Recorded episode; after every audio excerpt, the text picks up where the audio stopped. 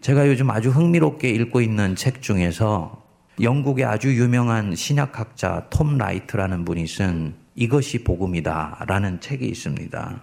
이 책에서 이 저자가 1세기의 사도 바울과 또 신약 성경의 저자들, 즉 사도들이 외쳤던 복음, 그들이 얘기했던 그 good news라는 것이 정말 무엇이었을까? 그들이 경험했던 복음이 무엇이었기 때문에 이들뿐만 아니라 이 복음을 들은 사람들은 예수님을 위해서 기쁜 마음으로까지 목숨을 내놓을 수 있는 우리가 생각할 때는 상상할 수 없는 역동적인 삶을 살 수 있었을까? 그것을 추적해 들어가고 있습니다.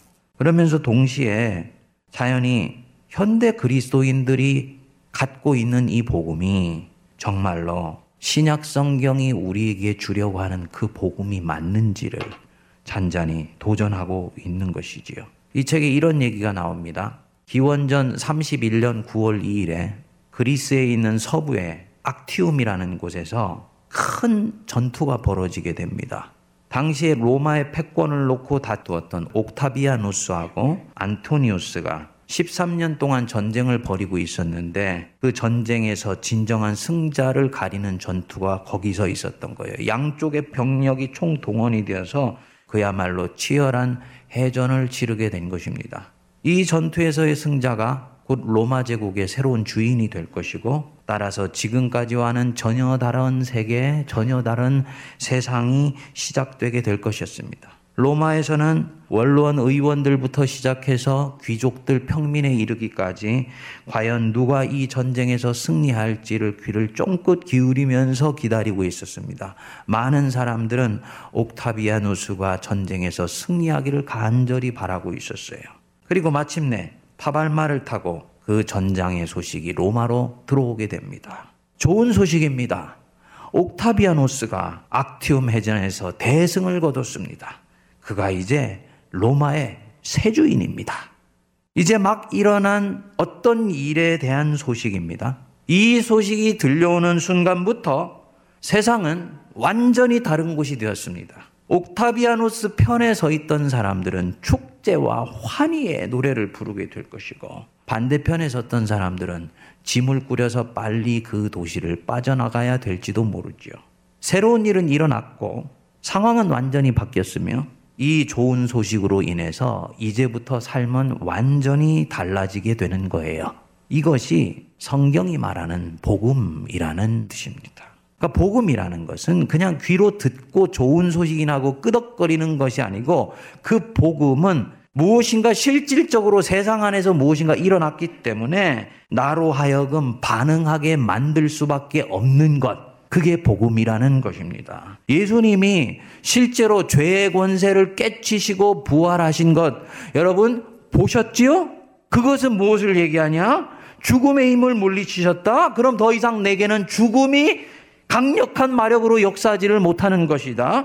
원수의 허리를 꺾으셨다. 원수의 악한 생각에 의해서 끊임없이 흔들리던 나는 이제는 더 이상 그것에 삼켜지지 않는다라는 것을 이 사람이 알고 보며 확신하게 되는 거예요. 당연히 엄청난 믿음이 찾아오지요. 복음을 제대로 듣는 것 자체가 한 사람에게 다이나마이트 같은 폭발력을 가진 믿음을 가져다 주었던 것입니다.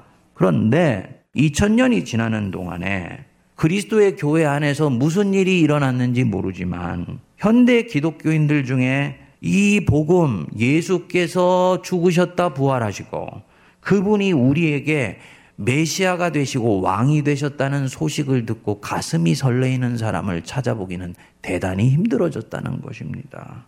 저도 처음에는 그랬습니다. 교인들이 예수님 부활하셨듯이 나도 부활한다는 걸 믿지요. 근데 그 믿음은 내면의 확신 같은 것이고 심리적인 신념 비슷한 것이 되어버렸어요. 세례 교육 받을 때 받아들이는 신앙 고백 같은 것이 되어 버렸습니다. 그리고 교회도 그 정도 수준에서 충분하다고 가르칩니다.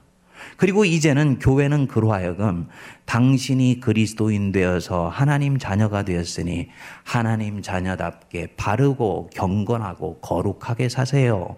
라고 그에게 새로운 삶으로 이끌어가는 거예요. 그 손을 붙들고 새로운 삶으로 들어가고 그리스도인답게 살려고 하는데 그때부터 조금씩 조금씩 이 사람은 알아차리기 시작을 해요. 성경 안에 펼쳐져 있는 초대교회 교인들의 역동적이며 폭발적인 삶과 자기 자신의 신앙의 삶 사이에 엄청난 간극이 있다는 것을 발견하게 됩니다. 이상합니다. 믿기는 믿는데 그 믿음에 힘이 실리지를 않고 생명력이 없다는 걸 자기도 알아요. 신앙의 능력이 나타나지를 않고 내 삶이 변화되지 않고 있다는 것을 시간이 지나면서 그는 알아차리게 됩니다. 이상하다. 하나님께서 내게 이 정도의 믿음을 갖고 살게 해주시려고 당신의 아들 예수 그리스도를 십자가에 못 박아 죽게 하셨을까? 어떤 분들은 생각합니다. 믿는 것이 뭐 특별한 것이 있는가? 이렇게 믿고 살다가 죽어서 은혜로 천국 가는 것이지. 라고 생각하며 자기 자신에게 자위합니다. 적지 않은 성도들이 주를 향해서 열심히 내달려가는가 하면 그것보다 훨씬 많은 성도들이 이런 식으로 예수를 믿습니다. 여러분, 이 모든 신앙의 곤고함은 성도가 부활 신앙을 바르게 정리하지 못한 데서 오는 결과물이에요.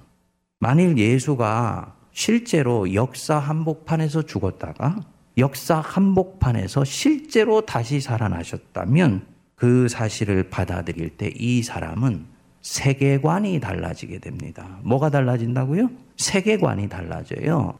신앙관이 달라지기 전에 세상을 보는 눈, 세계관이 달라지게 됩니다. 바울을 비롯한 신약 성경 저자들의 신앙과 현대에 있는 크리스찬들의 연약한 신앙을 가르는 지점이 바로 여기에 있어요. 믿음의 본질은 같아요. 그렇지만 그 믿음이라는 씨앗이 자라가는 토양이 되는 세계관이 전혀 다른 토대 위에 서 있기 때문에 한쪽은 엄청나게 빠른 속도로 신앙이 자라가는가 하면 한쪽은 심었는데도 싹이 제대로 나지를 않는 것입니다. 초대교회 신앙인들은 예수님이 이 땅에 오셨다는 것이 명확하게 뭘 얘기하는지를 알고 있었습니다. 그들은 창세기 1장부터 시작된 하나님의 약속과 언약이 그리스도 안에서 이미 성취되었다는 것을 이들은 본 것입니다. 그리고 바로 그것이 무엇을 뜻하는지 세계관적으로도 명확했어요. 한 사람 아담이 범죄한 이후에 뭐가 세상에 들어왔지요? 죄가 세상에 들어왔지요. 죄가 세상에 들어온 것은 맑은 물에 먹물 하나가 툭 떨어져서 그게 퍼져나가는 그런 정도가 아니에요. 죄가 세상에 들어오면서 연쇄 반응이 일어났는데 죄가 세상에 들어오고 난 뒤에 하나님이 죄가 뿌려져서 자라고 있는 그 세상, 그 땅을 저주하셨어요. 땅이 너로 말미암아 지금부터 저주를 받게 될 것이다. 다시 말해서 인간이 사는 세상이 하나님의 저주 아래 있게 된 것입니다. 그래서 그 저주가 나타나는 현상이 뭐냐면은 땅이 엉겅퀴를 내며 노동을 하여도 산모를 제대로 먹기 힘든 세상이 된 거지요. 에덴 동산에서 죄 없이 살 때에는 우리가 50 노역하면 나머지 하나님이 50을 채우셔서 100으로 우리 인생 속에 풍성하게 주셨는데 땅이 저주를 받게 된 뒤에는 엉겅퀴를 내고 땀 흘린 만큼 겨우겨우 얻을 것이며 엉겅퀴 때문에 심지어는 땀 흘린 것조차도 얻지 못하는 일이 생기게 된 것입니다. 자연이 인생 사는 것은 힘들고 고되며 지치고 세월이 갈수록 점점 달아 빠질 수밖에 없는 인생이 되는 것이지요. 우리가 흔히 얘기하는 것 사는 것이 고대라고 말을 하는 것은 본래 사는 것이 그런 것이 아니고 죄가 세상에 들어오면서 나타난 아픔이고 고통인 거예요. 그리고 그 세상 속에 하나님의 저주가 흐르고 있는 것입니다. 자연히 인간은 정글 같은 곳에서 호의적이지 않은 환경을 늘 끌어안고 살아갈 수밖에 없는 것이지요. 그런데 예수께서 이 땅에 오셔서 십자가에 매달려 죽으실 때 우리 죄를 다 끌어안고 대속제물로 돌아가셨습니다. 고개 끄덕거리시지요? 그럼 대속제물로 우리 죄를 다 끌어안고 돌아가실 때 세상에 있는 인간의 죄까지 다 같이 가지고 가신 거예요. 그러면 그 죄 때문에 십자가에 매달려 죽으실 때 우리 속에 있는 죄악도 예수님이 해결하셨을 뿐만 아니라 그 뒤에 죄가 세상에 들어오면서 생긴 세상 속에 땅에 흐르는 하나님의 저주도 그때부터 풀려나가기 시작한 것입니다. 중요한 것은 아직 세상 속에 있는 만물과 우주는 예수님의 사람들, 하나님의 아들들이 나타나서 속량하기를, 구원하기를 기다리고 있습니다. 역사의 마지막에 만물이 총괄적으로 갱신되어서 하나님의 구원을 찬양하는 그날이 옵니다. 그러나 그때 전에도 이미 예수님이 부활하시고 난 뒤에 세상에 있는 하나님의 저주는 풀렸기 때문에 이미 세상 한복판에 새로운 시대가 열린 것을 말한다는 거예요. 이해가 되십니까? 목사님, 그거 새로운 세상이니까 꼭 신천지 얘기하시는 것 같은데. 신천지는 다르지. 신천지는 이미 새하늘 새 땅이 시작되었는데 재림 예수가 왔다고 보는 거잖아요. 그 재림 예수가 누구냐면 이만이라요. 그렇죠?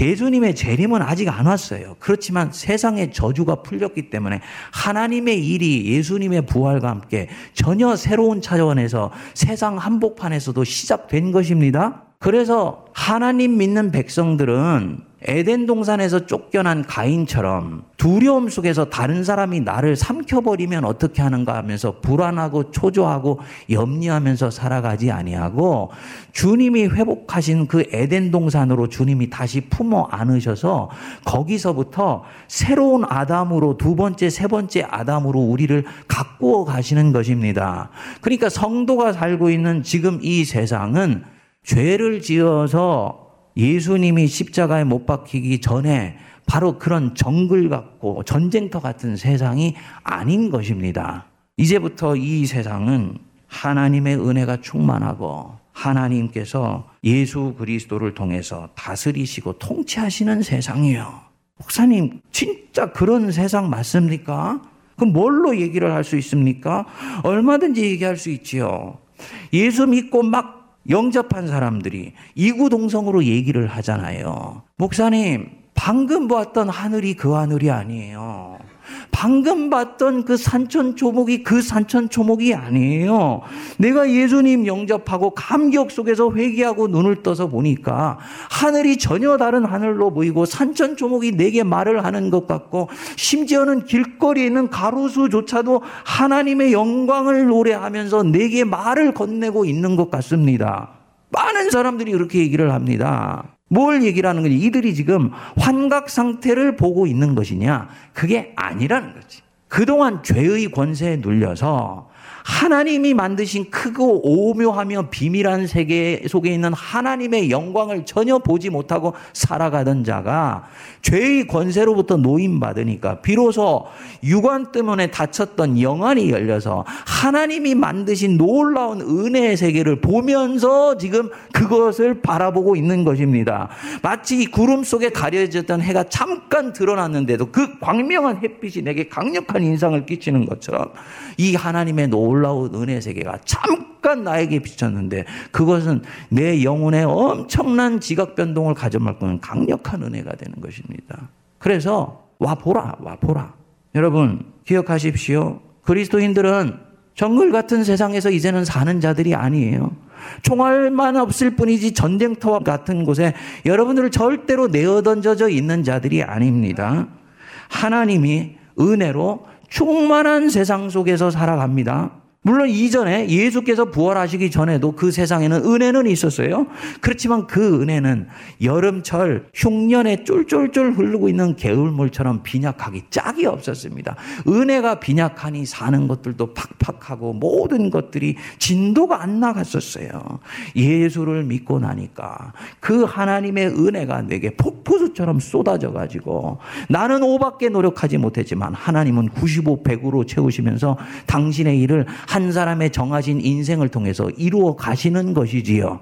그래서 아, 이거 모든 것들이 은혜 중에 은혜로구나라는 고백이 여기서 나오는 것입니다. 사도 바울은 이거를 일컬어서 생명의 역사라고 얘기를 합니다. 생명 안에서 왕노로 타는 삶이다라고 말을 했습니다. 로마서 5장 17절을 보면 이렇게 말씀합니다. 한 사람의 범죄로 말미암아 사망이 그 사람을 통하여 왕노로 타였다. 예수님이 부활하기 전에는 누가 왕노로 탄다고요? 사망이 왕노로대, 사망이 대장이었어요. 그런데 더욱 그 은혜와 의의 선물을 넘치게 받은 자들은 한 분 예수 그리스도를 통하여 생명 안에서 왕노릇한다. 이제는 하나님의 자녀들이 생명 안에서 왕노릇하면서 사는 거라는 거죠. 그래서 너희들은 왕 같은 제사장이요 그의 소유된 나라요 거룩한 하나님의 백성이다라고 선포할 뿐만 아니라 그렇게 살 수 있는 영적 권세를 예수 믿는 사람들에게 하나님이 주시는 거예요. 그 권세가 실제로 작동 가능할 수 있는 이유가 뭐냐면 이미 하나님이 새로운 환경과 새로운 세계를 이 예수 부활을 통해서 시작하셨기 때문에 가능한 것입니다. 새로운 세계가 시작됐지만 그것을 볼 수 없는 사람은 그 능력을 향유할 수 없습니다. 마치 전쟁이 끝났는데 전쟁 아직 끝나지 않은 줄 알고 어디 도망가 가지고 동굴 속에 숨어서 사는 사람이나 똑같은 거죠. 전쟁 끝났으니까 빨리 나와. 새로운 세상은 시작되었어. 그 초대에 응하는 게 그리스도인들인 것입니다. 감사한 것이 이 새로운 세상은 누가 통치자가 되어서 다스리십니까? 예수 그리스도. 예수 그리스도가 메시아가 되셔서 다스리세요. 그런데 실제로 다스리십니다. 실제로. 그냥 입술로 다스리시는 것도 아니고, 교회에서만 다스리시는 것도 아니고, 실제로 다스리세요. 오늘 우리에게 주신 본문 말씀에 한번 읽어보겠습니다. 1장 21절.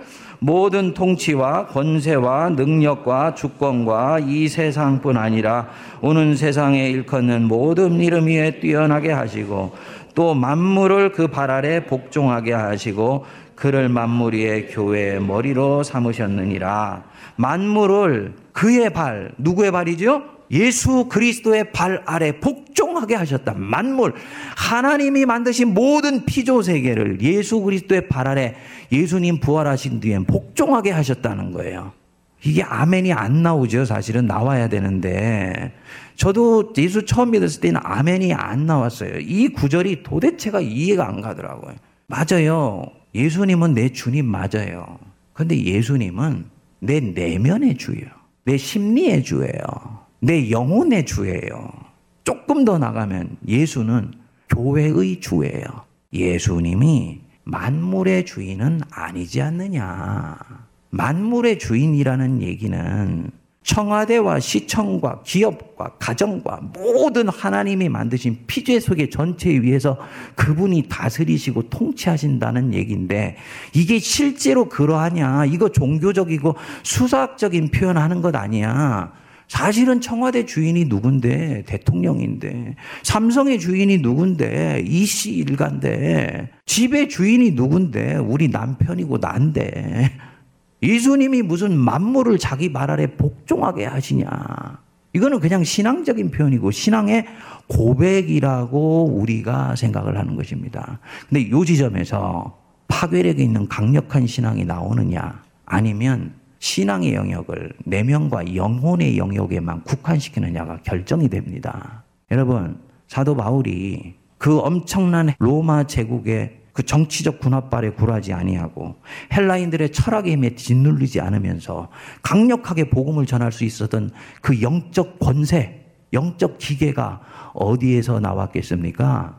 로마의 가이사가 아무리 힘이 강력할지라도 그는 예수 그리스도의 발밑에 있는 자라는 것을 바울은 본 거예요. 믿은 게 아니라 본 것입니다. 봤기 때문에 그렇게 살아요. 가이사가 나에게 뭐라고 얘기할지라도 그 말이 하나님의 진리와 은혜에 입각해서 맞는 것이면 따르고 협조한다. 하지만 가이사의 말이 하나님의 왕국을 해치는 것이면 나는 비록 거적대기 한 장 입고 사는 사람일지라도 절대로 그 권세 순종하지 않는다. 이유가 뭐냐? 가이사 위에 예수 그리스도가 내 인생의 주인일 뿐만 아니라 그가 통치자이기 때문입니다. 그러니까 가이사를 보는 눈빛이 절대로 기죽지 않지요. 헬라 제국의 지혜를 바라보며 철학을 보면서 절대로 자기의 이 거칠고 단순한 복음, 질그릇에 담겨 있는 보배라고 얘기를 했어요. 이 보배를 위해서 자기가 가지고 있는 모든 지식을 배설물로 여긴다고 했습니다. 이유가 뭐냐? 복음의 능력이라는 것은 그야말로 단순하고 투박하게 던져서 믿으려면 믿고 말면 마세요라고 선포하는 것이지 그들을 어떻게든지 교양인처럼 구슬리고 얼리고 설 득해가지고 이리로 오게 할 이유가 없는 것이라고 보았던 것입니다. 또 그렇게 믿을 수 있는 성질의 것이 아니라고 보았던 것이에요. 예수 부활을 믿지 않기로 작정한 사람들에게 무엇을 말한다고 해서 믿을 수가 있겠습니까? 예수가 부활하서 세상의 메시아다라는 것을 믿지 않기로 작정한 사람들에게 그것은 자기 인생의 주인을 바꾸는 것인데 무슨 철학으로 말한다고 해서 그가 그 단순한 진리를 받아들일 수가 있겠습니까? 그러니까 유대인들에게는 거리끼는 것이고 헬라인들에게는 어리석은 거예요. 그러나 하나님의 택함을 받은 자들에게는 그것은 하나님의 능력이고 하나님의 지혜다. 복음의 핵심은요. 말의 능력에 있지 않습니다. 지식의 능력에 있지 않아요. 복음의 핵심은 변증해서 설득하는 힘에 있지 않습니다. 복음의 핵심은 이것이 하나님의 진리고 이것이 진정으로 살 길이니 당신은 이것을 믿겠는가 말겠는가라는 양쪽의 선택상에서 결정은 그가 합니다. 그래서 항상 복음이 선포되는 곳에는 모든 사람이 아멘하는 일이 없어요. 한쪽에서는 구원받는 역사가 일하면서 회개해서 돌아오고요. 한쪽에서는 너무너무나 듣기가 거북하고 어리석은 것 말하는 것 같으니까 돌팔매질하는 소위 이 홍해물이 양쪽으로 갈라듯이 찬반이 쫙 갈라지는 역사가 항상 복음이 원색적으로 선포되는 곳에 나타났습니다. 여러분, 이게 하나님의 능력의 역설입니다. 그래서 사도 바울은 고린도전서 1장 24절에서 말씀하기를 오직 부르심을 받은 자들에게는 유대인이나 헬라인이나 그리스도는 하나님의 능력이요 그리스도가 하나님의 지혜라. 이게 하나님의 지혜이기 때문에 세상 사람들이 미치지 못하는 지혜여서 그것을 때로는 도대체 헤아릴 수도 없고 이해할 수도 없었다. 그런데 유대인들에게는 거리끼는 것이고 헬라인에게는 어리석은 이 하나님의 복음의 지혜가 믿는 사람들이 그 안에 있었던 것입니다. 바울이 유대인에서는 쫓겨나고 헬라인에게서는 배척을 했는데 끝나고 유대인 회당을 나가는데 어 여보시오 여보시오 바울 선생 당신이 방금 전에 했었던 그 복음 좀 나에게 다시 한번 들려주시오. 이렇게 얘기하는 사람들이 그 중에 몇몇이 있었던 거예요. 그리고 그들에게 바울이 복음을 전했더니 그들에게 놀라운 일들이 일어난 것이죠. 바울은 딱 두 마디 했습니다. 예수 부활했다. 예수가 왕이다. 그런데 그 말을 믿은 사람들이 알 수 없는 기쁨이 터져 나오고 방언이 터지고 예수님 당신처럼 귀신 들린 자에게 귀신이 나가고 치유와 이적이 일어나는 역사가 나타났던 것입니다. 전도 여행을 하면 할수록 이들에게 강력한 영권이 일어나게 되면서 처음에 우습게 여겼던 헬라인들조차도 바울이 설교를 하는 곳에 가면 바울과 동행했던 바나바를 보고 제우스 신이라고 얘기를 하고 바울을 보고는 헤르메스라고 얘기했다고 사도행전 14장 12절은 말을 합니다. 신적 권위를 이들에게 보았다는 거지요. 여러분, 예수 믿는 역사는 그렇게 시작되어서 오늘날까지 교회가 이어졌습니다. 교회를 세우는 모든 토대는 교훈이나 가르침이 아니고 복음 자체예요. 복음은 충고나 권면이 아닙니다. 복음은 선포예요. 선포. 그 위에 교회가 세워지고 그 교회 위에 교회가 가르쳐야 되는 마땅한 진리로 성경이 확정되게 됩니다. 그리고 이 예수 부활로 새로운 세상이 시작되었고 거기 안에서 예수께서 통치하신다는 것을 실제로 믿는 사람은 특별한 윤리적인 가르침을 명료하게 받지를 않아도 같은 상황에 갔을 때 전혀 다르게 행동하더라는 것입니다. 어느 여름에 해거름 무렵이었습니다. 갑자기 하늘에 먹구름이 끼더니 예고도 없이 장대비가 억수같이 쏟아진 거예요. 예고 없이 내린 비였기 때문에 사람들은 아무도 우산을 준비할 새가 없었었고 그래서 그 비를 피하기 위해서 처마 밑을 찾아 들어왔습니다. 공간은 좁은데 일순간에 많은 사람들이 모이니까 그야말로 몸을 가눌 수가 없는 옴짝달싹 할 수 없는 그런 지경이 됐어요. 근데 그때 아주 덩치가 크고 험상궂은 사람이 염치도 없이 그 처마 밑을 불쑥 치고 들어온 것입니다. 가만히 보니까 주먹을 쓰는 건달인 것이 틀림없었어요. 이 사람이 인상을 팍 쓰니까 사람들이 조금씩 조금씩 움츠러들어서는 그를 위해서 자리를 만들어주고는 결국은 그 사람이 한복판을 차지하게 된 거예요. 당연히 그 사람의 들어온 공간 하나를 누군가가 비워줘야지 되는 꼴이 되었지요. 사람들은 주변에 누구를 찾아낼지를 눈을 들고 이렇게 보는데 때마침 저쪽에 청년 하나가 눈에 띈 거예요. 당신이 나이가 어리니 자네가 좀 길을 비켜주게 하는 사인을 그 처마 밑에 있는 사람들이 그에게 보냈습니다. 할아버지 한 분이 그에게 얘기했습니다. 젊은이 세상 사는 것은 다 그런 것이야. 그렇게 얘기를 했어요. 이 얘기를 들은 청년이 빗속을 헤치고 거리를 튀어서 어디론가 사라졌습니다. 장대비가 어느새 조금씩 조금씩 잦아드는 것을 보고 그 처마 밑에 있던 사람들은 한 사람씩 한 사람씩 흩어지게 되었습니다. 그런데 할아버지와 그 건달은 장대비가 다 그칠 때까지 처마 밑에 있을 요량으로 그 자리를 지키고 있었습니다. 그때 사라진 줄 알았던 청년이 그 처마 밑으로 다시 돌아온 거예요. 그리고 그 두 사람에게 뭔가를 불쑥 내물였습니다. 우산이었어요. 그는 교회를 다니고 예수를 믿는 청년이었던 것입니다. 건달은 얼굴이 벌게 져서 고맙다는 인사도 하는 둥 마는 둥 그 우산을 받아들고는 도망치듯이 빗속으로 사라졌고요. 할아버지는 우산을 받아들고는 한참 그 청년의 얼굴을 쳐다보았습니다. 그리고 입을 띄고 말했습니다. 젊은이, 사는 것이 다 그런 것은 아니었구먼. 깨닫게 해줘서 고마워. 라고 말을 하고는 우산을 들고 그도 빗속으로 사라졌어요. 청년의 입가에 작은 미소가 떠올랐고요. 그의 가슴에서는 이루 말할 수 없는 기쁨이 넘쳐 흐르게 되었습니다. 여러분, 이 처마 어디서 많이 본 것 같지 않으세요? 이 처마는요. 우리가 익숙하게 살고 있는 세상의 축소판이죠. 그곳에서 누가 먼저 왔건 누가 나중에 왔건 상관없이 힘이 있는 사람은 언제든지 자기 자리를 요구할 수 있다는 그런 태도로 불쑥 우리들에게 들어옵니다. 그때 누군가 그것은 옳지 않지요. 라고 얘기를 해야 되는 것이 정의이지만 그 정의는 힘 앞에서 무력화되는 거예요. 그리고 누군가 한 사람을 찾아서 그 모든 것을 감내하기를 요청합니다. 총알만 없을 것 같지만은 힘 있는 사람이 있는 전쟁터. 행복이 가진 사람이 이기는 거예요. 정글 같은 세상에서 가장 맹꼭대기의 먹이 사슬 위에는 힘이 있는 사람이 나머지 모든 것들을 다스립니다.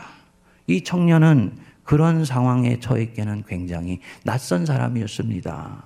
저것은 옳지 않은데, 어른들이 저렇게 하는 것은 합당한 것이 아닌데, 생각했지만 그는 그렇게 반응하려고 하지를 않았습니다. 왜냐? 사람들은 그곳을 정글로 생각하고 살아가고 있지만 이 청년은 바로 그 작은 처마 밑에서도 예수 그리스도는 통치하시고 계시고 예수 그리스도는 이미 그곳에서 오래전부터 새 일을 하시려고 한다는 것을 알고 있었기 때문이에요.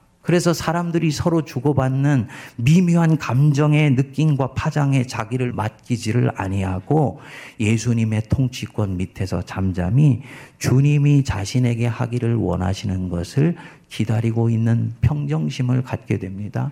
방금 전까지 약간의 서운함과 아쉬운 마음이 있었지만 주님 안에서 평정을 취하고 예수님이 자기를 통해서 그곳에 하나님의 은총을 보이기를 원하신다는 것을 알았을 때 이때까지 어름답지 않아 보였던 그 사람들에게 긍휼한 마음이 들어서 그 처마 밑에 있는 사람들을 편안하게 해주고 싶다는 마음이 찾아오게 되었습니다.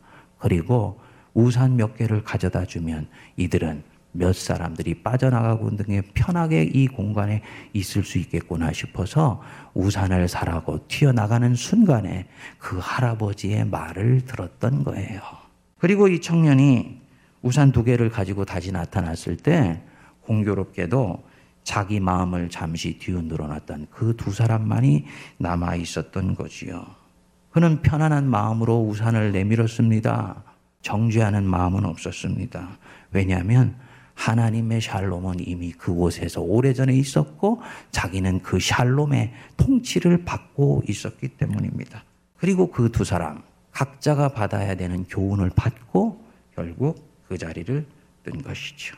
여러분 이건 아주 작은 이야기지만 여기에는 예수 부활로 인해서 인생이 부활했다고 믿는 사람, 예수가 실제로 통치하신다는 것을 보고 있고 거기에 자기를 던지며 살고 있기 때문에 죄의 권세에 휘둘리지 않고 세상 사람들이 살아가는 정글 같은 게임의 법칙에 휘둘리지 아니하면서 고요히 그리스도인의 길을 가는 한 사람을 발견할 수 있는 것입니다. 바로 그것이 복음의 능력이고 하나님의 능력인 것입니다.